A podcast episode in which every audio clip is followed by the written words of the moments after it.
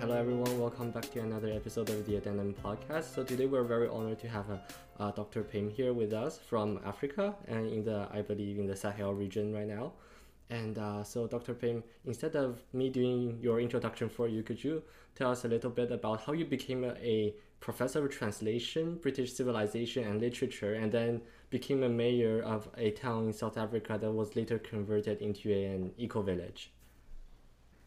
Yeah, thanks very much, uh, Henry and Camilla. I am very pleased to be here today with you, exchanging with you also around the environmental and socio-economic issues in this uh, region, the Sahel. I'm talking to you right now from Dakar, the capital of Senegal, and where also I work. Uh, I am at Cheikh Anta Diop University, where I was educated. And um, but I mean, I grew up in the north of Senegal in a small village called Guédé by the border with Mauritania. And uh, very young, I used to uh, help my grandmother, who was a shepherdess, to look after her cattle 100 uh, cows, and each cow had a, a story, uh, you know, a name, uh, and then she could really communicate very well with her cows. And uh, when I did not go to school, I would go and uh, you know spend the, our time together, you know, very far from the village in the uh, in the forest, you know, to um, for her. And uh, you know we would spend you know hours and hours uh, without uh, water without food. But i mean i was really nourished by the stories she told me about you know their past about their how it used to be uh, in this region. Uh, because now it's a barren uh, area with almost no trees. It's very hot very dusty windy. Uh, so the climate change realities is, uh, you know, are very much present. And uh, when she was young, when my grandmother was young, uh, she there were lions, there were uh, all sorts of wild animals in this area, all sorts of birds, crocodiles, hippos. and then she told me she could walk from one village to the other without seeing the sun it you know the the the, the forest itself was very exuberant uh, lush and uh, and life also was very easy and to me as a young uh, kid a teenager this all all these stories you know were were very much present in my uh, mind in my life. And then you know all the films she told me. I think my grandmother was uh, my uh, number one educator. And she you know, uh, me to ecology without me really knowing because uh, she did this very delicately through the stories and everything. And then for me, naturally, as a, an educator, um, I also find it, and also a native from this area, uh, it's uh, my duty also to uh, do everything I can and to uh, bring back the forest, to bring back all these luxurious, you know, ecosystems. Definitely. And uh, so, how did your background with your grandmother and the fact that she was really your biggest educator contribute you to becoming someone who's um, who might say that's a very untraditional path for someone in your region to become a professor uh, in university and then later go into politics?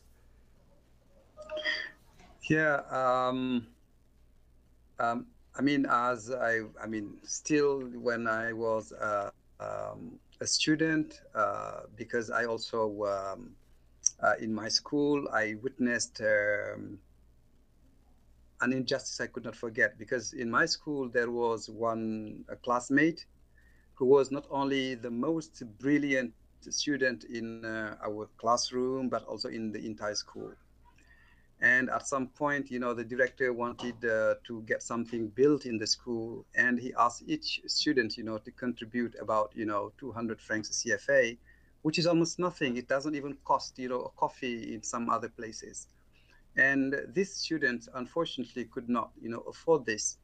And um, so the director was just very very you know was strict. He said stay home. And unfortunately, uh, my uh, classmate who was very, very brilliant, was in that situation, and he wouldn't, he could not find his way back to school. And later he became uh, very sick. Uh, he had uh, tuberculosis. Uh, he was a tailor. Um, that you know was really hard for for, for us. Um, and then I, when I was in England, I shared the story also with some friends, and then we decided to do, do something about this. We started, you know, collecting money to give uh, school children you know, uh, school materials and also build classrooms for the, you know, to uh, increase the T of the schools so that many of the kids, you know, could find. And I'm happy to say today we have built, you know, 13 classrooms and have given the opportunity to 650 uh, students every year to go and you know uh, go to school learn and also prepare for a much better future so um, uh, my commitment also uh, was um, really started because also of this. I started working with the different uh, classroom, uh, you know, schools, villages, uh, encouraging you know young kids to go to school and learn. Um, and then from education also I moved to other uh, areas like encouraging also the young people to uh, plant trees, uh, you know, in different places, etc.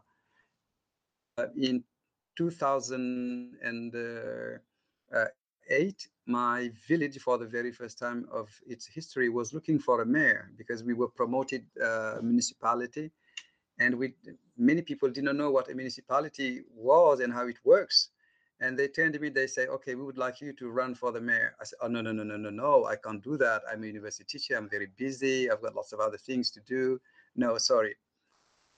Uh, there were they came to my family they talked to my wife to friends uh, uh, and then i accepted you know to uh, take up the challenge. I mean it was there were also other competitors who were more uh, who were very competent who were also willing who were who wanted also to become mayor. And uh, just by chance, I won the elections, and then I became the very, very first mayor of this community of 7,000 inhabitants in the north. So, as I was uh, very much involved in eco-village uh, uh, policies and practices in the country and around the country, know, uh, what I proposed to my municipality was to transition my uh, small town into an eco community. And then we started working with the uh, council, with the district chiefs, with the traditional leaders, with women, with, uh, you know, and uh, yeah, and then gradually, I think also at the national level, uh, we were recognized as such. And then we, uh, there was a lot of energy that was pulled into the, the community. And we also, while we were going through this uh, transformation, we also encouraged surrounding villages also to uh, do the same. And uh, gradually also we uh, uh, had the, uh, the idea of setting up a, a network of eco-villages. And the biggest project program we have is to federate 50 traditional villages in Senegal and 50 traditional villages in Mauritania to turn it into an eco-village hub. And uh, I am very happy to also um, inform you that at the moment we're working uh, on a nursery, big nursery pro project to uh, develop, um, to grow thousand trees, uh, which is quite a lot um, um, impressive. And then people, while we're talking now, people are very busy on the ground, you know, um, uh, turning this into reality and we're looking for volunteers uh, wherever they are, uh, especially in your uh, place. Uh, there is also a possibility to uh, um, contribute to this even at a distance, because we have also this Redes Agile team, which the members of, of which are from different places around the world, and they support what is going on here in the Sahel region. Yeah, definitely. We'll uh, first of all, congratulations on all your progress so far, and uh, we'll come back to that a bit later in this episode. And also, I just want to let our listeners know that um, all the information on volunteering for Redis Eco Villages will be in the description of this uh, video. um, sorry, you. podcast. Uh, Thank you. So yeah, I'll now give it to Camilla, and she has some other questions. Yes, indeed. Thank you for your wonderful answer. That was very, very impressive and so interesting to listen to. Um, we would actually now like to ask you a bit about your role as president of the Global Eco Village Network in Africa. Um, we were wondering, um, while serving this role, what are your goal and visions? Yes, um, people, you know, many people portray Africa as a poor, dangerous country, as a, a place no one wants to go, you know, to on holidays. And Africa is far from this. Africa is a beautiful country, a beautiful continent, a rich culture. And uh, of course, Africans uh, have not contributed to uh, very much, you know, to climate change. And uh, here in Africa, we are also cleaning the mess that the industrial civilization created. Um, we have more deserts. Uh, we have our rivers that are polluted by all these uh, uh, sort of uh, so-called modern agriculture, uh, which are real wars, real wars against you know the insects, the ecosystems, and that that also end up poisoning the rivers, poisoning people's health, poisoning, and also getting them into debts. Um, and this model uh, is definitely against our interests and against also the ecosystems. So um, I think there is a rising awareness uh, all over the continent in Africa that people need to find alternative uh, ways to develop their uh, areas, their communities, uh, and also because uh, you know this model that comes to us from the West is not really uh, the right uh, model for us. I mean, I mean, we Africans also we have to uh, do a lot of intros introspection and to see where we are in this world, what we would like to achieve, where we would like to go, and uh, what are our values, what are our worldview mindset. Because development, you know, is uh, take into account all this at the same time um, we cannot uh, develop the way the US, the United States has uh, developed. We cannot develop the way Japan or so we need to find a way that is really African, that is based on African views, African values. And uh, so in uh, 2012, uh, we had the delegations from the different parts of Africa. We met in Sekem, which is an excellent eco village uh, in Egypt. Um, and uh, we decided to set up, uh, you know, a Pan-African Eco-Village network. And uh, I was uh, also, I happened to be elected as president of uh, this new network. And the role is, you know, to, you know, create a space where we can exchange knowledge, where we can ex exchange experiences, where we can support each other and inspire each other. For example, uh, through this network, we uh, uh, know for uh, in uh, Zimbabwe and uh, South Africa, we have this wonderful organiz organization called ReSCOPE, which works in schools to green schools and bring food to the schools and also educate the kids at the same time. Successful, brilliant idea and the Senegalese people uh, who have been in contact with such a project, I mean, as educators, so they also try to do the same thing uh, in Senegal, I mean, in their high schools. There is a network, a very active, a dynamic uh, network of uh, high schools in Senegal called Ecolico. Uh, they also try to do exactly the same thing like in Zimbabwe and green the schools, teach, educate the kids so that they can also produce at their in, in their own school and at the same time you know inspire the change of the of the host village around.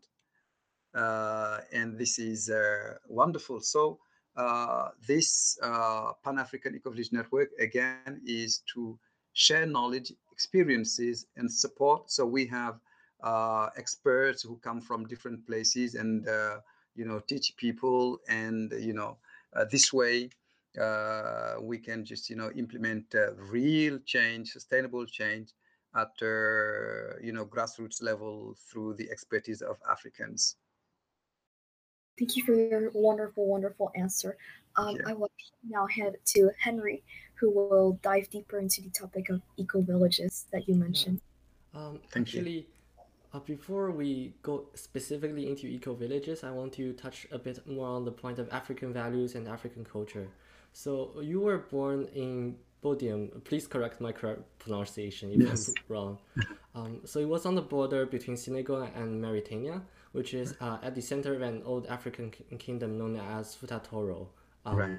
So this sort of going on a tangent here, but how does this rich African cultural history that uh, a lot of people in the West especially ignores become one of uh, the motivators of your work, and how does uh, this history impact what you what you do? I am very impressed by all the high quality research you've made on the region. I feel that you know a lot about it, and, thank you so much for bringing up all these interesting questions.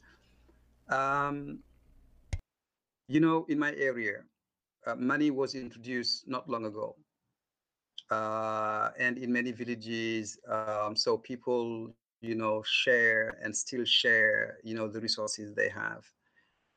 Um, and also, you know, Africans are fine travelers. They are they travel all over. These people, I mean, the houses do not have even doors, because uh, and uh, travels so, so a lot because uh, every house is a potential hotel. You can go into the house, stay as long as you wish. You will have food. You will sh share everything that is available in this uh, in this area. And again, um, this uh, for me, I mean, as a rural boy, when I got my A levels and I had to come to university, I came for the first time to Dakar um, I was very shocked to see someone eating from the garbage, uh, you know, in Dakar, which is a big city, relatively rich and everything.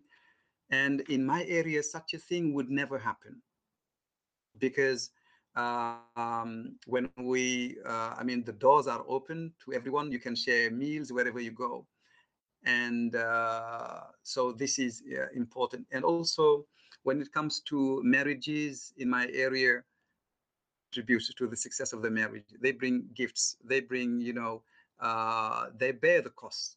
Uh, when it's mourning, when it's sad ceremonies, the people are there. They're also there to support. Um, and, uh, you know, this is real happiness, you know, uh, where people are not worried about how, who will come to their place, who will steal, uh, the children are the children of everyone in the in the in, in the village. They educate all this they take all the challenges together which you know i think brings gives a notion of uh, security a notion of well-being a notion of being surrounded by people who love you and uh, you know in the big towns i think this is getting lost a little bit but in the villages still people um, when they talk i mean speak uh, speech you know is orality it's a civilization of orality. People do not uh, sign uh, complicated documents and everything.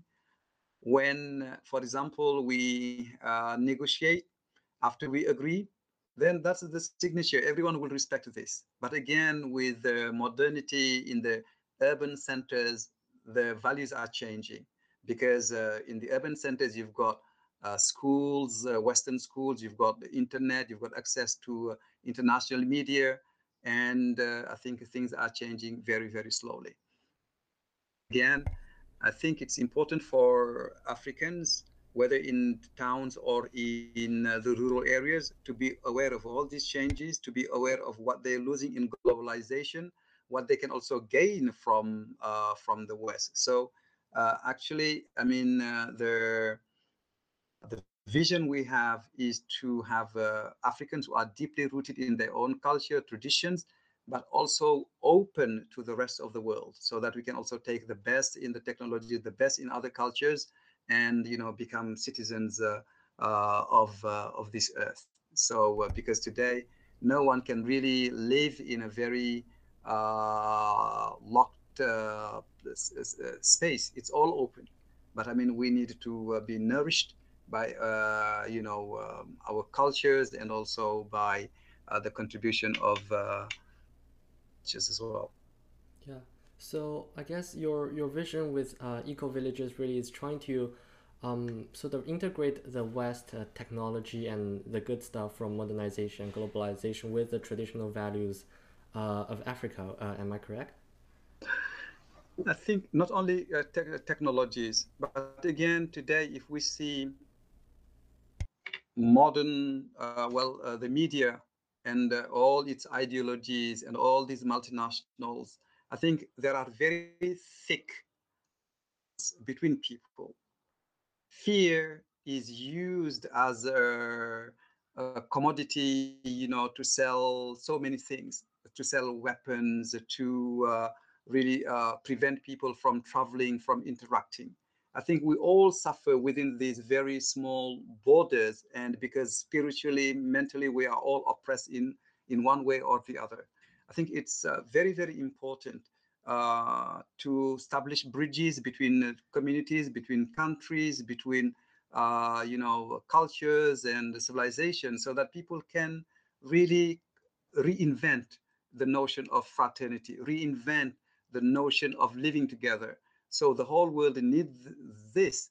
Today, if you go to the West, you know you will find people who are extremely materially um, uh, very rich, you know, when it comes to material. They've got money, they've got everything, but they're not happy inside because they feel uh, empty, they feel uh, uh, isolated, uh, marginalized, and everything. Um, I think uh, the notion of happiness really depends on the quality of the relationships we uh, weave between us, between communities, between the countries. So, what the eco villages would like to see is this reinvention of fraternity between all people, uh, north, south, east, west, so that we can uh, travel, learn, grow together, protect this planet. Uh, in divisions, we will create, you know, we will wreak havoc, we will damage the ecosystems, and then the wealth will be concentrated more and more in just uh, less than one percent uh, of uh, of the of the planet.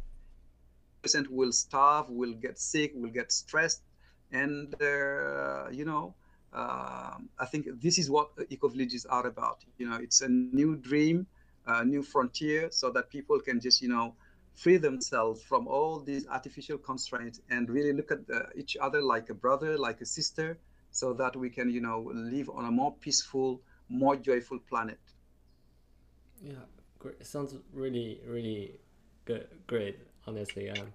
so um, I'll come back to my personal take on this in after a bit after. So uh, actually, before we move on to get dive deeply into the topic of Redis eco villages, um, so you talk about uh, your grandmother telling you a lot of stories from the areas where you used to live. So could you use one of the stories to demonstrate the historical and environmental characteristics of the region? Yeah, um, and again, um, my grandmother, as I told you, grew up in an in an area surrounded by lions, surrounded by crocodiles. Uh, one day, uh, she, while she was just looking after her cattle, she had uh, one of my ankles on her back, and a lion was about to attack uh, her cattle. And she put my uncle on the on the ground, and then she sh- shouted to the top of her voice uh, and then that was enough, you know, to scare the lion away and uh, stop it from attacking her cattle. Uh, some other day, uh, she took uh, her cattle also to the river for the cattle to drink. all of a sudden, it was one of the small, you know, was attacked by a, a huge crocodile. I mean, in her place, I would have just run away to save my own life but my grandmother wasn't the kind of woman, you know, to run away uh, from, you know, saving her own uh, cows. So she went down to the river and then she held the uh, back uh, paws of the, of the, of the cattle, and then with one stick, with her stick, she was just, you know, beating, fighting the crocodile till finally the, the crocodile left the the animal, but the animal uh, died. And uh, in my area also, people can uh, talk, communicate with animals. Uh, for example, hippos are thought to have knowledge. Uh, and for example, the fishermen venerate the hippos, uh, they venerate crocodiles. And uh, so when you cross the river, uh, you also ask for forgiveness for disturbing the elements in the river. Uh, before you take um, leaves for medical medicinal purposes, you also have to pray. You don't go every day. You have to go on specific days uh, and specific hour. And also you make sacrifice, like uh, give back, like a salt, like a water, something in return, so that you know also the tree can serve you with generosity. If you go to the southern part of my country, in Casamance, for example, when a person passes away, uh, and then during the burial, they bury this person with uh, some seeds. And then when these seeds grow and uh, come out, this, these are seen as the reincarnation of the soul of the person. So, and this forms uh, sacred woods. Sacred woods uh, are divided into zones. Some zones are for young children, other zones are for women alone, other zones are for the elders. So to go from one zone to the other, you know, you know, you need to be of a certain age, of a certain status. Uh, and then these uh, sacred forests are like temples. People go in to pray. People go in when they have troubles. They go inside these uh, uh to discuss. For example, for the women, if uh, uh, to create safe spaces where they can literally share everything and also um, go through some rituals to repay also the damage. I think uh, this was a very, very balanced way of, uh, uh, you know, uh, looking after ecosystems, creating abundance, uh, and also leading a very peaceful uh, life. And I think you you are bringing all this cultural background and um, the way of um, working together with the ecosystem into the notion of your eco villages. Mm-hmm. Mm. Absolutely, absolutely, because science cannot explain everything. Yes. Um, it's important because uh, there are many dark uh, spots, you know, in science. I think uh, spirituality involves all this. It's important today for us to live a very balanced life, for us to uh, live in harmony with nature, also to develop this spirituality. And spirituality does not just mean, you know, uh, you know, being a Christian or a Muslim. No, it's uh, uh, all this, you know, how we relate with the, with, with, the, with the earth, with the world, with life around us. If we respect life, we are already uh, uh, we preserve life, we are already, you know, spiritual. It's important, you know, to cultivate this so that, you know, uh, people, uh, you know, start really respecting the resources and, uh, you know, uh, these uh, Western companies that just come and slash everything and just see opportunities, economic opportunities. No, I mean, money is not everything so we need to find ways to, uh, you know, really improve our living conditions, but at the same time also be sure to leave the planet, healthier planet to our kids, to our grandchildren, um, and also lead a healthy life. And uh, uh, today, uh, it's just, uh, uh, I mean, the model we're applying to this world is no longer working and we need to find something and some other alternatives. And I think uh, in the shaping of this new world, Africa has a lot to teach. Africa will not play the second roles. Africa, the wisdom, the traditional wisdoms in what are what we call indigenous cultures, you know, are the real values that the world needs to know to promote in order also to save uh, climate change, in order to save this planet. Um, and uh, this also Africans need to understand this, you know, because uh, it's very easy today to be brainwashed by what we hear, by what we see on uh, in the virtual world, and then uh, people will forget. I think yes, we need to, to, review what education is, how to educate our people, how to.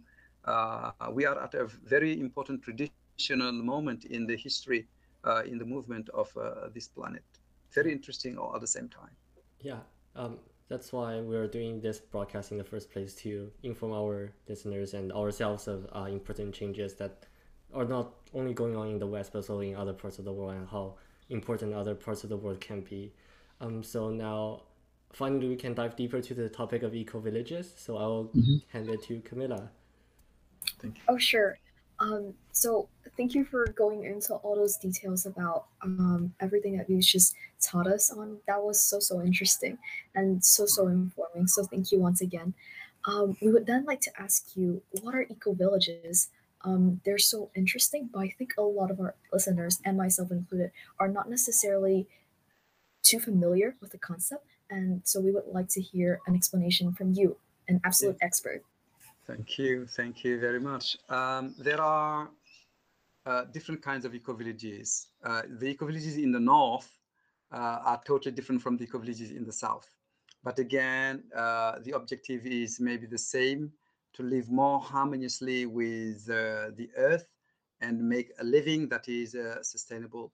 Um, so the idea is really to um, uh, be rooted on the on the local culture and also uh, develop um, uh, a model, develop a lifestyle that uh, is both in harmony with with the nature, with the people around you, very uh, balanced, you know, life. So in the north, I know also with the industrial and post-industrial area, um, so families were broken and uh, the sense of community were lost was was lost.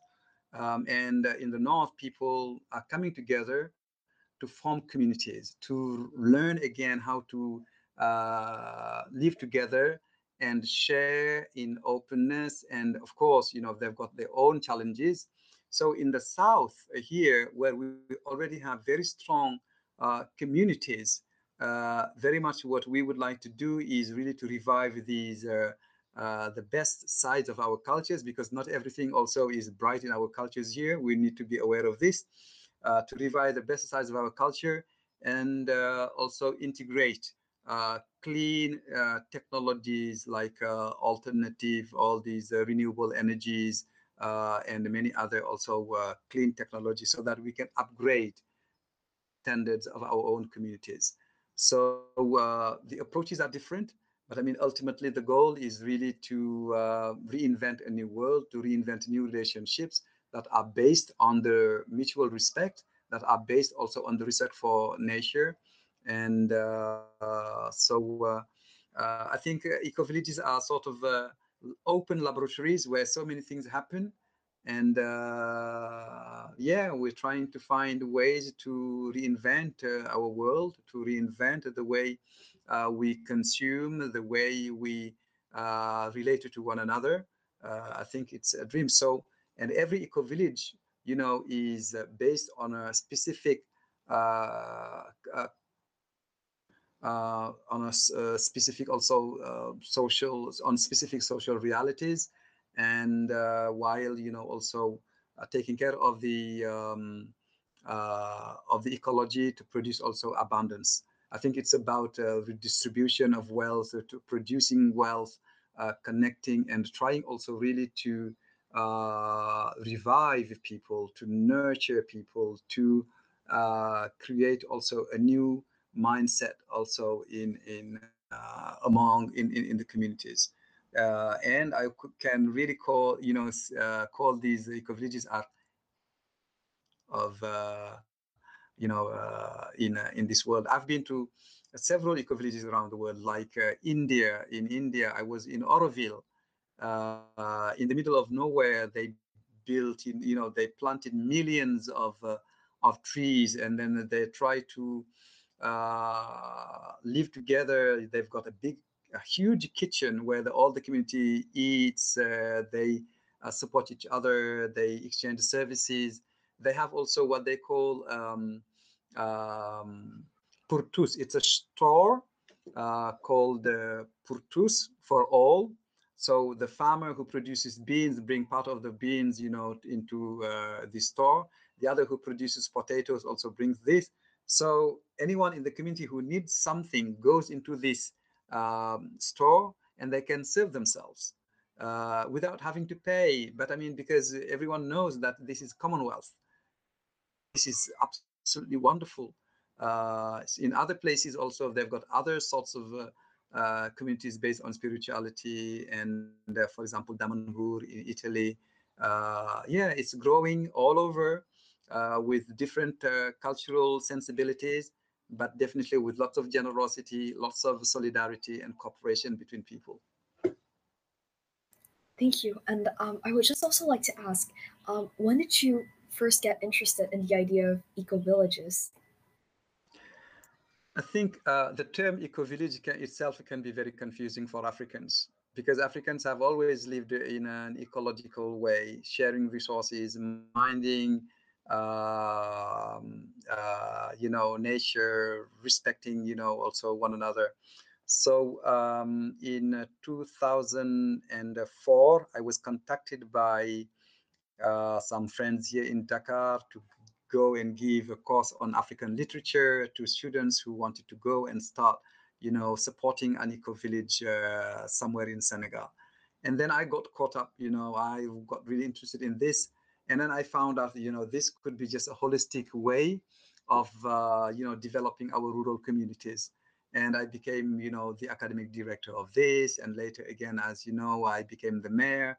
I went to Auroville, to other places to find out uh, yeah, it's a, a, a never-ending learning process for uh, all of us, you know, uh, in uh, eco villages. Um, yes, so um, we learn, we learn, and then uh, it's it really goes well also with and also history and cultures. And so, um, did your involvement in um, this project and um, the building of eco villages um, change or impact or affect the way you think and perceive your surrounding? Oh, most definitely. Um, because at university, you mentioned it at, the, at this at the beginning of this uh, uh, program. Um, I mean, I am a teacher of uh, British literature, uh, it's quite interesting. You know, Shakespeare can be very interesting, but Shakespeare, uh, knowing all the production of Shakespeare, will not really feed uh, the people in uh, rural areas in Senegal. It's something like a luxury. And uh, I think uh, I started, you know, really reducing my teaching hours at the university to be more involved in community development projects like uh, you know getting wells for people to have access to water, building classrooms, uh, you know supporting you know uh, communities uh, in a very direct and pragmatic you know way. Um, I think uh, being involved in eco villages has changed a lot my life. I could have you know easily earned so much money, go to places where I can earn uh, you know money, but I mean again, money is not everything. Um, and um, I feel more connected with my people. I feel connected with my communities, and uh, I think yes, my happiness is here with the people, and uh, I think I suppose I change also. I'll try to change, you know, the uh, you know the communities around. Thank you for your wonderful answer. Um, before moving on, I would also like to ask that um, upon research, we found that there are four categories that eco villages aim to protect so could you briefly explain what they are and their significances? Uh, categories of what? Sorry, sorry. So go ahead, Henry. Go ahead. Oh, okay. Um, so uh, Camila's question was that she read somewhere that uh, there were four categories um, that eco villagers was aiming to protect. So could oh, you? right. Yeah. Yeah, I mean it's um, uh, every eco village is founded on four pillars. The, uh, the worldview, which is extremely important when you want to change a community, when you want to someone think to their to their own spiritual values, and this is extremely important. And to the social, how to recreate also meaningful social bonds uh, between people and uh, inspiring and nurturing social bonds. Uh, so this is uh, number two and three is economics that also makes sense that are that uh, does not damage you know the uh, the the ecology uh, uh, uh, an economy that can also redistribute more fairly you know the resources you know among people uh, and not you know uh, allow you know a certain uh, certain areas or certain companies you know to uh, um, hold everything and then also oppress the rest of the of the world. And the the final part i mean i think is ecology uh, environment. So how to make sure that the environment is also nurtured back is can also sustain life uh, you know i think uh, the way we've lived all these years uh, people, you know, use lots of chemicals to kill insects uh, in farming and agriculture. People, you know, use also lots of chemicals, uh, you know, to process food, which also create cancers and so many other, uh, you know, disease. I think we need to find, you know, much healthier and less greedy ways uh, to lead this life. Um, I think perhaps I'm not quite sure to have an, answered your question. But I mean, these four pillars are very uh, clear in eco villages. So worldview, uh, social, and economy. Yes, that definitely answered the question very, very well. Thank you so much. Um, I'm going to hand it to Henry to continue the, with the interview. Yeah, so uh, continuing now to specifically REDES uh, eco villages that you're managing. So how how does it differ uh, from other eco villages around the world? Since you talk about the different pillars that uh, each eco villages uh, are founded on, so how does the four pillars of uh, REDES eco villages differ from other eco villages? Yeah, um, if you um, go to a village, an eco village in Scotland, like a Findhorn, uh, they've got lots of technologies. People are rich they've got heating systems they've got uh, you know uh, really a lot of uh, expensive technology uh, and they're trying to work uh, also on themselves to create a, a, a um, you know a harmonious community and in the south here i think also this region had been subjected to 400 years of slavery for and centuries of colonial exploitation and uh, also with all sorts of um, cultural uh, ag aggressions. Um, so um, our mission is really to again uh, um, get the communities uh, move to one direction in uh, um, regenerating their own environments, uh, in regenerating their own also um, cultural ecosystems you know, because what's happening now, for example, in the north of Senegal, we are very close to the uh, Sahara Desert, um, and, and uh, the ecosystems are damaged. So the kids are, uh, there's a massive rural exodus. People are leaving the rural exodus to go to uh, big cities to find better living conditions, to find, you know, uh, more opportunities. And our uh, ambition is really to create, you know, um, that will allow these young kids also to believe in themselves, to believe that uh, they can make also their happiness uh, in their own area. Uh, and I don't know, I, am quite sure you're aware of all these uh, hundreds uh, and thousands of young people crossing the desert or taking a small boat, you know, to get into Spain. And many of them, you know, die on the on the way to to southern Spain. And when they come to Spain or to Europe in general, they feel very miserable because it's just a dream they have been sold and this dream does not really correspond to to to reality it's just important for us in the, the eco villages that we have awareness very high so that you know uh, these kids uh, know uh, that what they're sold is just uh, like illusions whether in big cities like dakar or in uh, so they can they need to believe in themselves and take their destiny uh, uh, in control and start, you know, initiatives uh, also together in these in these in these areas. Yeah. So talking about young people in the region and how you're talking about their them going escaping from Africa from their reality. So how does and also you talk about you promoting the opportunities for education for 650 students every year, which is I think it's amazing. But how does uh, REDES Eco Villages uh, promote the notion of education uh, for young young uh, uh, young people, and how does uh, it also promote other features such as sustainable living and employment?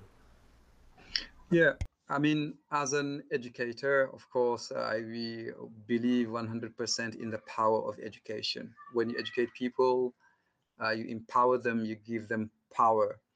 Um, so in the past years, uh, not only have we been, you know, encouraging, you know, kids to uh, go to school and stay in school, we have been providing school supplies, we have been building classrooms uh, for the young kids, and at the same time, also we have been giving workshops for the adult people who did not have a chance uh, to go to uh, to school. And uh, like how to process naturally their food so that they can you know use it much later in the year when there's no rain or there's no production they can either eat or put it on the market to earn to have some income. Uh, we educate people in a number of, uh, of, of ways. For example you know to get back to the formal education in a small village like lahil when uh, people when you know, in the not long ago, um, about 15 years ago, when someone in this village received a letter, they would have to walk about five miles to find someone who can read and write and uh, read the letter uh, for them to understand. So we um, uh, built four classrooms in this school. And today, when you go to this village, you see uh, the kids are so proud they can read and write. And then I also here at the university, I meet some of the students who, you know, went to this school, and without uh, this school, they wouldn't have the chance even to come to the university. And these kids also they help their families with small uh, management, uh, writing, uh, you know, for the people who have some small businesses. It's very very interesting to see how these uh, classrooms has have changed, you know, their uh, their the life in this rural village. And again, in another place, uh, Bakumbel, which is also in the center of, of Senegal, where they have a big uh, school, but they had no power, no electricity. And by the simple fact of bringing solar panels into this uh, village, it increased uh, the uh, the learning time of the kids, and uh, you know they had the best uh, the best school results in the region. And then uh, they were it was very successful. And then people also started bringing you know uh, children to attend this uh, this school.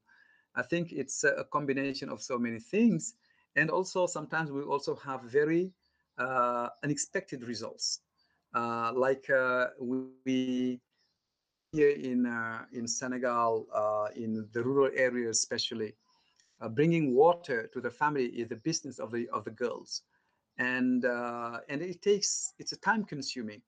Uh, it takes about six hours a day to get uh, water for the family. Um, and then if you spend six hours a day, you know, bringing providing water, you don't have any time, you know, for education. In my district, uh, in my village, we connected one district, uh, which is a herding farming district, which had never uh, running water. We connected it to the water distribution system. The results was it freed the young girl in this district from the chore of bringing water on a daily basis to their families. With their, all this amount of time in on their hands, they could attend school. You know, and uh, I think you know it's uh, I was it's very very pleasing to see this happening. So totally unexpected. Uh, you know, it's just difficult to see how water bringing water can be related to education. This is also what we learned you know, while also implementing these projects in the eco villages. Oh, sounds yeah, like a lot of like these unexpected opportunities come up when you actually start to do something like implement the projects. So um, speaking of projects, uh, I want to sort of go on a tangent to illustrate a point, uh, uh, not a point, just like a, a sort of another aspect to to um, development uh, in the region. So uh, I was once listening to a college admission officer who said like she was reading all these uh, application with students going to Haiti to build hospitals, and then it got to the to the point that she said she thought like there was a, a hospital every two blocks in Haiti or something. And then so my point here is that uh, uh, a lot of time there are foreign uh, aid projects uh, in, especially in places such as Africa um, that sometimes doesn't take into consideration the culture historical backgrounds in the area and that fell because of it so uh, how does the project of REDES Eco Villages and the benefit it proposes differ from uh, the foreign types of aid that might not take, uh, take into consideration these uh, specific regional factors? Yeah, you, you are absolutely right. Um, you go to a place and then you build, uh, you know, a high-speed train, uh, ignoring the local realities and the local needs. This is bound to fail. Uh, this is what is really happening at the moment here. We have a leadership, a local leadership, high-level leadership, that is not very much aware of the needs of the local communities. Uh, for example, in my country here, uh, recently, uh, our national government bought a high-speed train for such a big amount of money. You just hear this, you will just go uh, get sick because it's so much money. Uh, when you could, uh, with this money, you could, you know, build schools, you can bring water to so many places, etc. I think, you know, this, this sense of priorities is not really operating at this level very often. And a um, few years back, also in my village, was a free. Uh, there was a, a, volunteer who came from the U.S. You know, to start a fish farming project. I think she just wanted to prove herself that you know to herself that you know this project could uh, thrive in this area. She came, she implemented it alone. There were big fish, everything was successful, and then she left. And uh, the villagers were not connected, were not even informed of what she was doing. I think very often also what happening here in Africa are uh, very often NGOs, money or NGOs have their own agenda that are not really in conformity with also the needs of the local people. And this needs to change. Uh, because also what happens is when uh, the West gives some sort of subsidies, I just would like to put this into brackets, uh, to Africa, they uh, export all their, you know, leaders and uh, officers here, which is also, and they stay in hotels in very expensive districts. They have big cars. This is also a way to repatriate also part of these funds back home. And uh, this does not make sense at all. Uh, and also when the European Union, uh, instead of supporting uh, local community initiatives, gives big money uh, to the army, to the police, to stop people, you know, illegal immigration. What people need are bridges. What people need are support. What people need are, you know, compassion. So that, and also people, um, when I see this uh, big wall that the U.S. had been trying to build between its, uh, you know, itself and uh, Mexico, this is very sad. Reminds me of a uh, of the past uh, you know mistakes in history so uh, what we need actually are uh, people can uh, support one another can talk and uh, just uh, yeah try to live more happily yeah i think that's really a problem that we're facing here in the west as well we're so polarized and also atomized as a society and not really trying to communicate so and so talking about communication i want to move on to camilla to talk a bit more about the international involvement of REDES Eco Villages. Yes, of course. Um, so we would like to ask you about some of the REDES Eco Villages international involvement and experience. Um, if you could give us some stories, that would be we would be more than happy to listen to them. Thank you. Yes, you know I think um, also one of the silver uh, line around COVID is that people, you know, could uh, also experience other ways of working, other ways of uh, connecting and cooperating. Um, but I mean, our own hi history, our own story with REDES is, you know, is uh, much uh, came much uh, earlier before COVID. We have an international uh, group of students, experts of all sorts, you know, uh, forming uh, agile REDES team, which is which stand for art.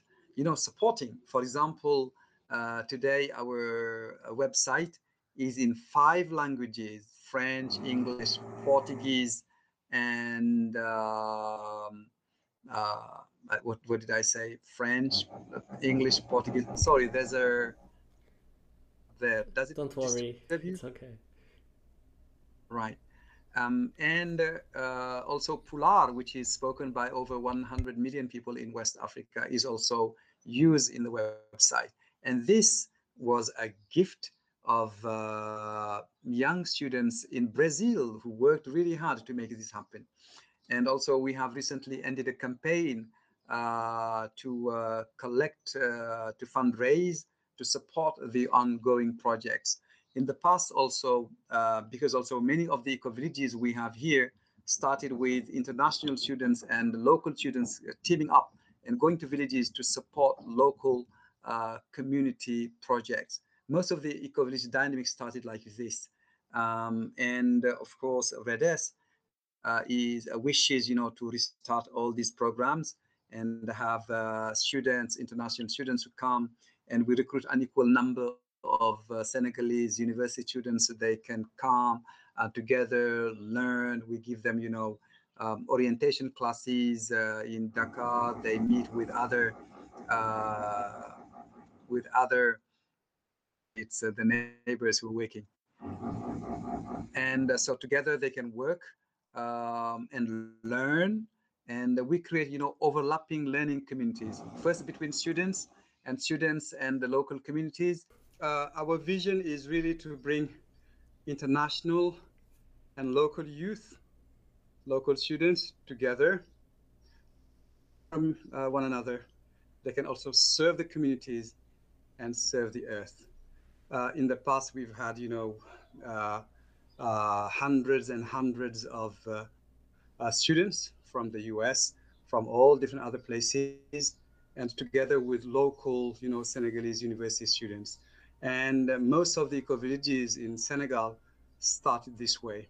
Um, and again working on uh, community uh, projects that matter you know uh, to the local communities and the local communities are also involved in these projects and they take it much further. And so every time also we when we come back also you know uh, support the different processes. Um, for us i think there's uh, in spite of internet in spite of uh, all these tv channels etc very, very little about each other, very little against because of all these uh, uh, thick walls between us. Again, uh, also that keep brainwashing us all over, uh, you know, the the planet. I think uh, it's important uh, to, you know, try and go overcome this through education, exchange, and you know, between the youth, between people, between communities. This is also one of the reasons why REDES uh, is trying also to uh, twin with uh, uh eco-villages in the north. Uh, so, so far we have uh, twinning programs with an eco-village in Spain called Los Portales. Next week, we're going to celebrate this online. They will sing, we will dance together, we'll exchange our dreams, and we will try also to keep learning from one another. Uh, we are also connected with Damanhur in Italy, uh, you know, as a twin uh, know, um, eco village. And we have a number of uh, other um, uh, partners uh, around the world, you know, in eco villages and universities. so, yeah, I mean, our dream is really beyond also our daily constraints here, challenges here we would like to solve this, but at the same time also reach out to our people uh, from around the world so that we can give uh, each other hands, we can work together, we can learn, we can laugh together, we can dance, we can exchange our food, our knowledge, and uh, grow from there. That's a beautiful. That's a beautiful answer. Thank you so much. Um, since you brought it up at the very beginning of your answer, I would just like to ask if COVID 19 has um, affected um, this project at all or has impacted it in any way? Yes, we have uh, received uh, less international volunteers uh, and uh, less resources. Uh, but at the same time, we have kept, you know, uh, working, um, planning, and you know, developing some projects. While also there were all these traveling constraints. For example, these past two years, we've been able to dig 32 drinking water wells in different villages giving access to people to water, and also giving water to their their cattle. And also you know they can also develop some small orchards also around these wells. Um, so um, this was was also very important. Um, but again uh, it's um, and also uh, this trans-border also eco-village hub i think it has also limited our activities our interactions our visits. Uh, we could not cross the border as we wish. And uh, yes so covid has uh, slowed us down. I mean, right now also I think we are uh, having uh, our waters, our heads are emerging out of the, the water. And uh, we foresee also the time when we can, you know, really uh, again cooperate and uh, come together and work. And yes, so definitely it was a difficult moment, even though Africa was not very much affected as we thought it would be. Um, so um, yeah, maybe because of the youth of the African uh, uh, population, because of so also of uh, the uh, living uh, styles, because here many people live out uh, and it's very hot and people do not live very very close, except in the big cities, and maybe it's due to all this uh, that uh, we didn't have uh, as many casualties as we feared we would have to we would have.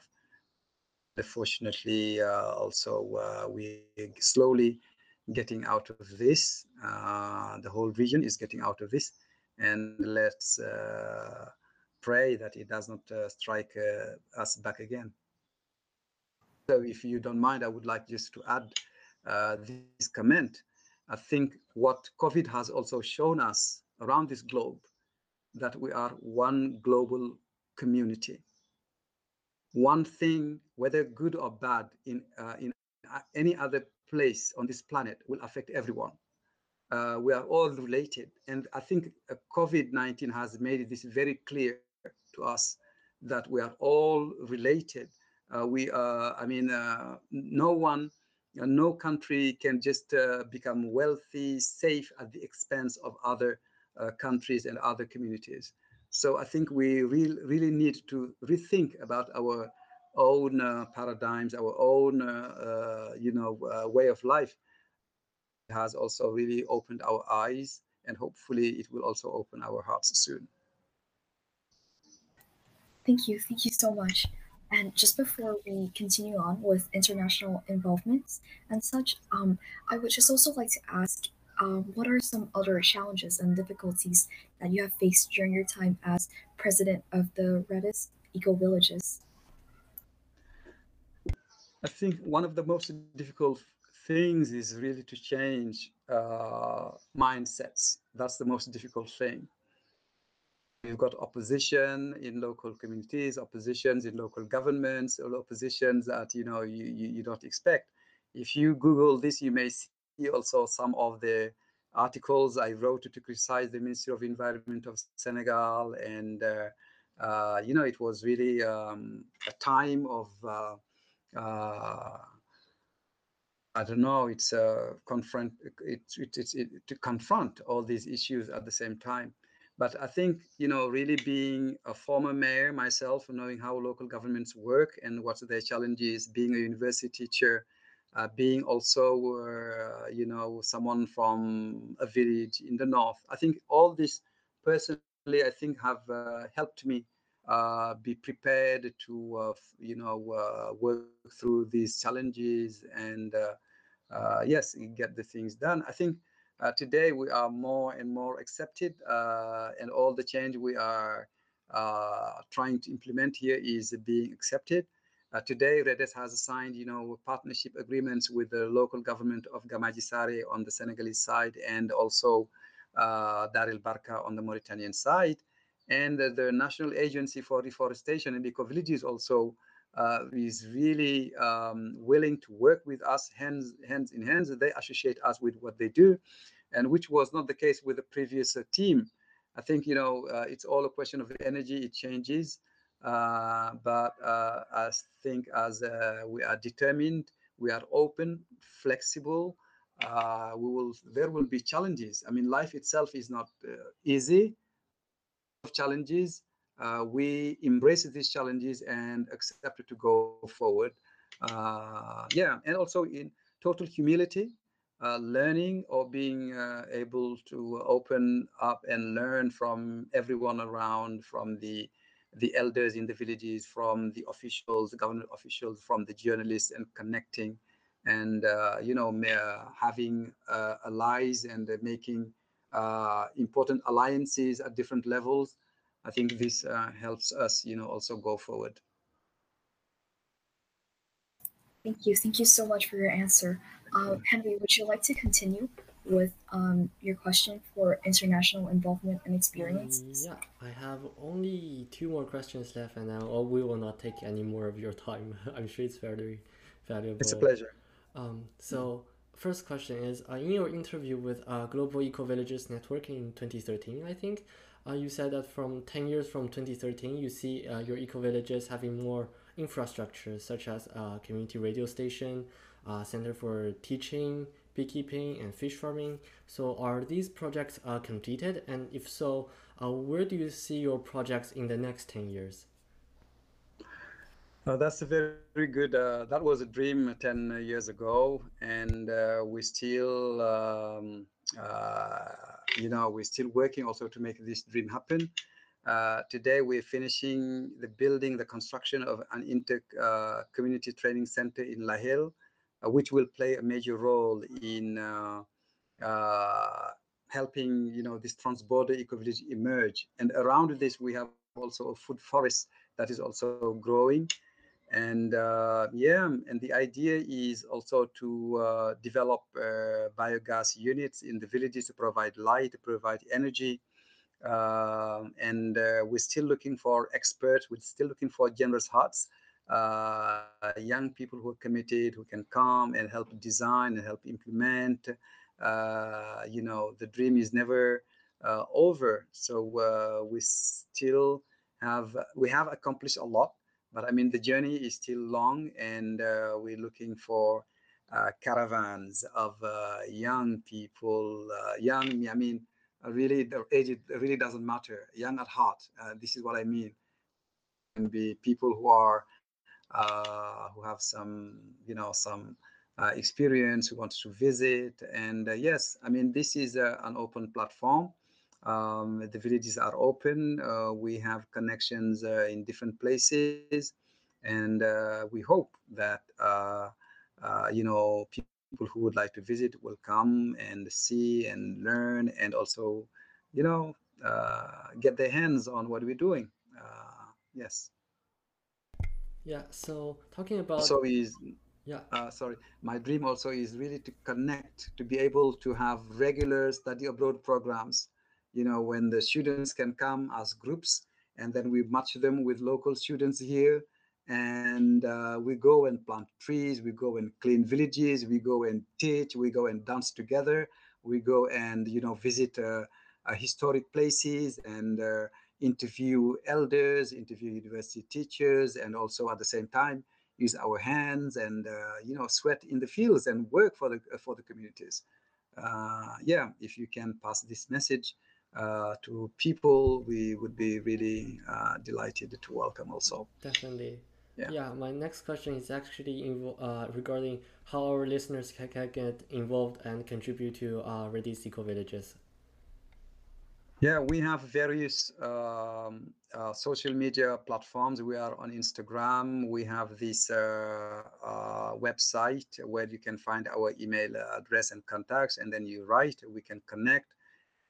Uh, Agile REDES team is uh, also uh, here to uh, help us also coordinate all this international effort. Uh, yes, I think uh, if you Google this, you know, REDES eco villages, then you can easily come up with, you know, find our addresses and get in touch with us so we can see what uh, try and match you know the visitors you know expertise expectations with also the realities in the village and what is really needed in the village yes yeah great uh, actually we'll leave all the links in the description of this episode, so everyone could just go you. on. And I'll also post them on every social media platform we have. Um, Excellent. Thank Yeah. you. uh, Yeah, and also really and also project. you know students. Uh, many of our newsletters have been written by students because we share this. I mean, uh, we have uh, working sessions where we provide the information, where we provide the pictures, uh, and explain to them, and they keep asking questions like you're doing now. And at the end, they help you know us you know write these newsletters in uh, in English, and also for the social media, people are in different places in Brazil, in the US, in other places. And we're looking forward to uh, uh, receiving more uh, volunteers who uh, can also support this. Uh, and we can develop, uh, you know, a constellation of love, a constellation of support, a constellation of uh, cooperation, so that we can work together, learn together, even at distance. Yeah, so sounds really really fantastic. And Thank you. finally, some one final question. I'll leave it to Camila. Yes. Um. Oh, right. Okay. I'm sorry. I was reading the wrong document. Um. So we would just like to know, um, what is a message or piece of advice you would like to leave the audience with before signing off? Thank you. I think um, the world as it is now may be depressing to many, but I mean, it's a fantastic opportunity for action. We um, need to um, and stand firm on our feet, give each other uh, hands, and uh, work together uh, and make this planet a better place. Because uh, I think even the global north uh, is also facing so many challenges. People are lost, disconnected, fragmented.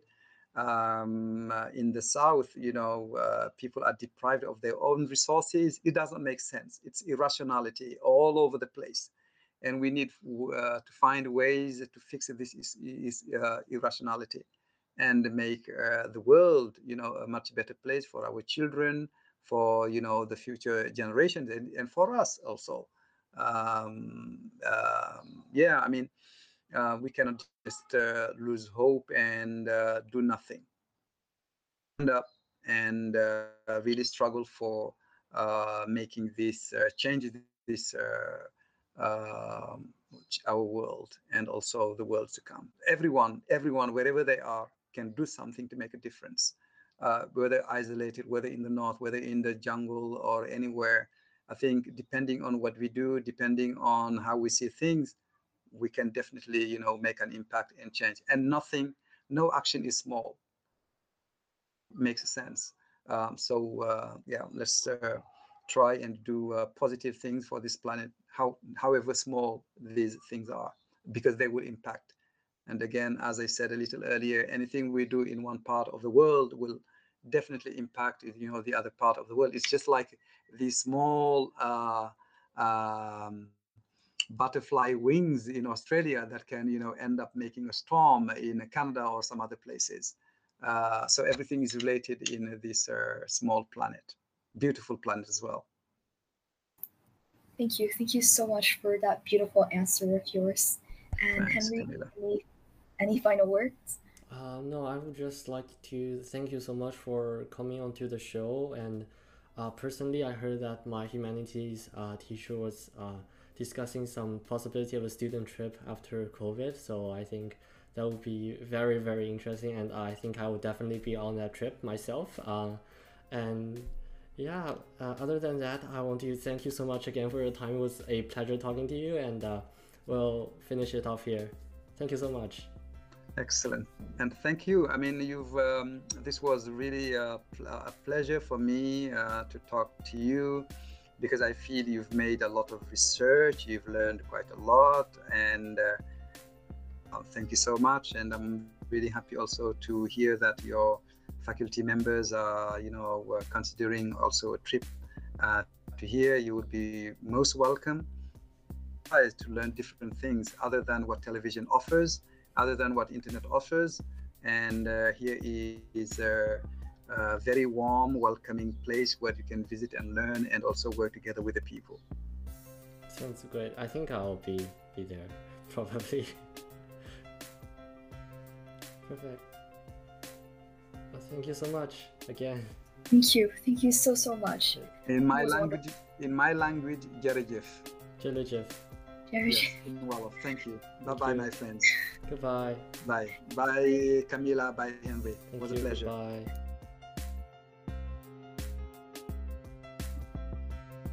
Thank you everyone for tuning in to listen. I hope you enjoy listening to this episode as much as we did during the interview. If you liked this episode, learned something, or just want to help out a bunch of students, please leave a review, write a comment, and share this on social media. If you are listening to this on YouTube, please subscribe and write to us in the comments. All the books and other resources recommended by the interviewee are in the podcast description slash video description depending on your platform, and depending on when you see this, you might be able to use our affiliate link to purchase them. The Marianopolis Addendum podcast is actively seeking local sponsors here in Montreal, so if you are interested, please contact us at the email linked in the description. All the profit generated by this podcast will go back to fund our club's activity. If we have any surplus, they will be donated at the end of every month to a local charity. This episode was edited by Jessica. And the artwork is done by Camilla Huang. The producers and guests associated with this episode may express their opinion, but this podcast does not support any political parties. We only aim to bring different perspectives on different issues through the free exchange of opinions and ideas. We look forward to seeing you at our next broadcast. Cheers!